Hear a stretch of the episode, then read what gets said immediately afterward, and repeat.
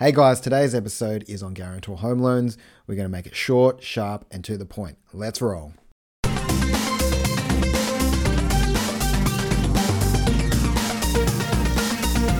Hello and welcome to the First Homeowner Concierge Podcast, where our sole target is to get you into your first home. Now on to today's topic.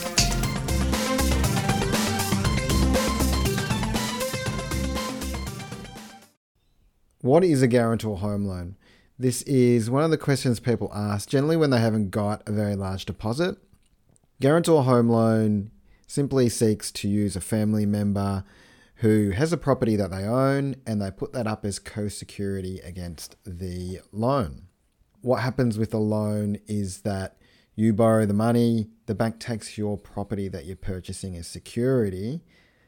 In the case when you've got low deposit or no deposit, the bank deemed the loan too risky because they're lending too much of the purchase price for that property. So a guarantor works when they put their property up as co-security to the loan.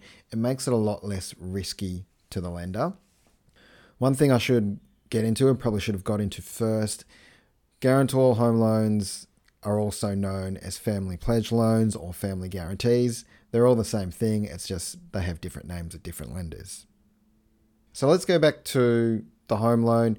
You've got your home loan, you've got your, your security, and you've got your family member, usually your parents, as security on the loan. And that reduces the risk to the lender. I'm just going to go into how that works in terms of the actual loan and kind of explain it so that you'll understand the risks that the guarantor takes on when putting their property up as guarantor.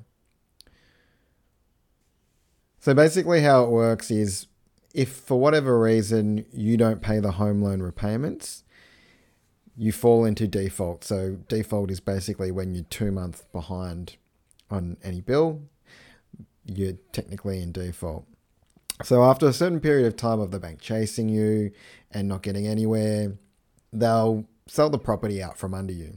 So the ideal scenario, if that happens, is they sell your property.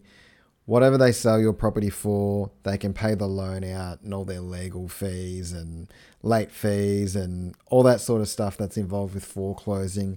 They just pay it out from the sale of your house. And generally, that's what happens.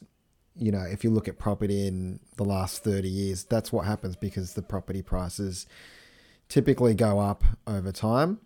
There are cases, however, when lender sells the property, but they then haven't paid off all of the loan. So let's say the lender comes in and they sell the house or the property and it's gone down, I don't know, it's gone down twenty percent, and at the end of it, you still owe the bank twenty grand. This is where the bank come in and go, hey, guarantors, um, the guarantee, the borrower, stuff this up and we're owed twenty grand now. So usually what happens in that situation is the bank gives the opportunity, the guarantor, to just give them the twenty grand. Um, if they can't do that and they can't borrow the twenty grand, then um, they could be forced into selling their property.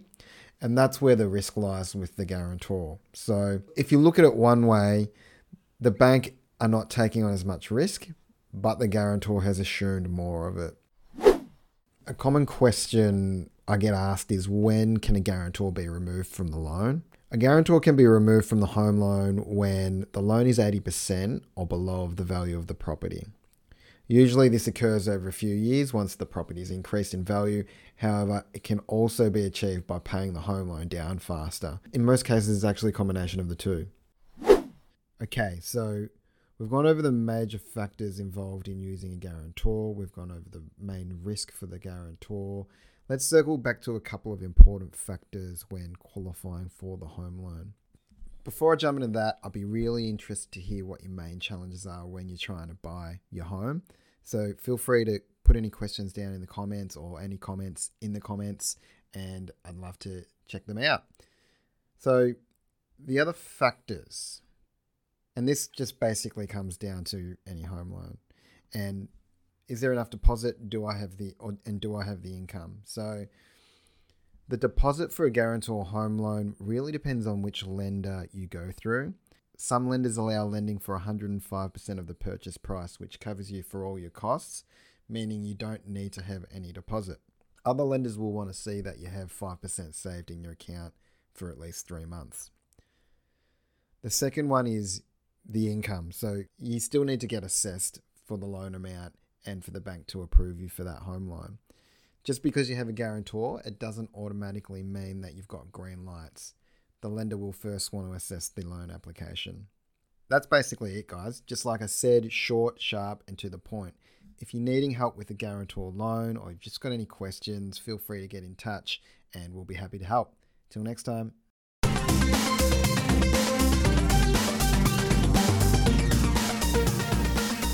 Thanks for listening to today's episode of the First Homeowner Concierge Podcast. If you've got any questions or you would like to get into your own home, or you just want to stalk me online, you can search Will Bell Mortgage Broker on either Google or Facebook.